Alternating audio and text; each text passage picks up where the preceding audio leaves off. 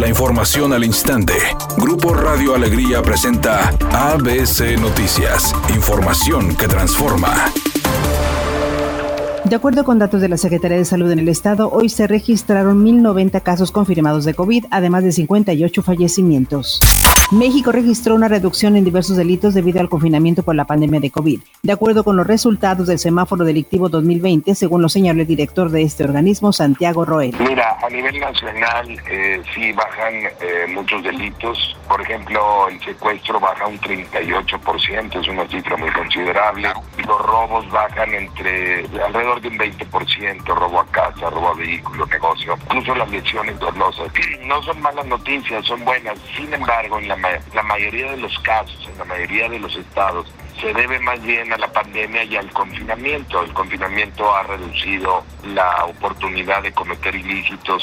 El impacto de la pandemia por COVID en México y Nuevo León ha afectado al sistema educativo, especialmente por la desigualdad económica, según reportes de la Comisión Estatal de Derechos Humanos y de la Coparmex, por lo que lanzaron un llamado a las autoridades para garantizar el acceso a la educación, con mayor atención a menores de edad, personas con alguna discapacidad, indígenas y personas en situación de migración. El presidente vitalicio del Grupo Carso, Carlos Slim Elú, continúa hospitalizado en el Instituto Nacional de Ciencias Médicas y Nutrición después de haber adquirido el contagio del coronavirus la semana pasada. Hace dos días, el empresario mexicano acudió a revisión médica en esa institución y fue retenido para estar en observación, debido a que pertenece al grupo de riesgo, ya que cuenta con 80 años de edad. Sin embargo, su portavoz, Arturo Elías Ayub, declaró este miércoles que el otrora hombre más rico del mundo se encuentra muy bien y de acuerdo al monitoreo médico, su estado de salud evoluciona satisfactoriamente. Para ABC Noticias, Felipe Barrera Jaramillo desde la Ciudad de México.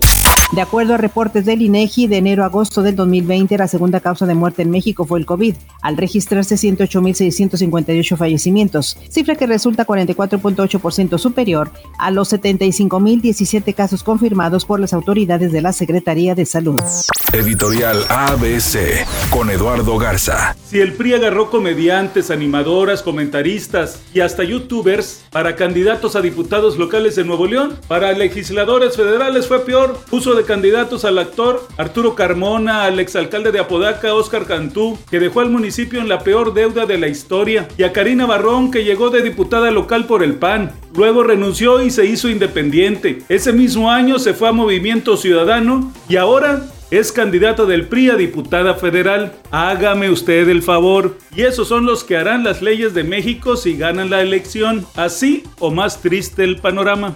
El Barcelona encontró la luz de la mano de Lionel Messi y se instaló en los cuartos de final de la Copa del Rey. El conjunto blaugrana se impuso 2 a 1 ante el Rayo Vallecano y se instaló en esta fase al igual que el Levante, el Villarreal, el Real Betis y el Sevilla. La cantante Alejandra Guzmán dijo a través de sus redes sociales que está ansiosa porque el público conozca su nueva propuesta musical. Una vez más, la rockera va a recurrir a un tema romántico como los que acostumbra. Se titula Lado Oscuro y según dijo a inicios de febrero, durante la primera semana, se podrá escuchar porque estará en todas las plataformas digitales.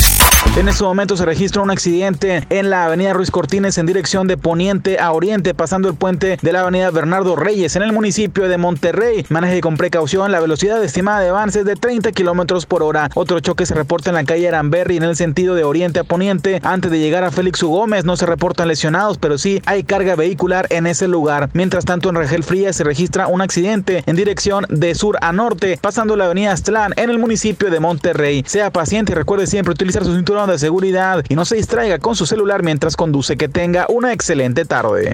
Es una tarde con cielo parcialmente nublado. Se espera una temperatura mínima que oscilará en los 14 grados. Para mañana jueves 28 de enero se pronostica un día con escasa nubosidad. Una temperatura máxima de 18 grados y una mínima de 8. La temperatura actual en el centro de Monterrey 19 grados.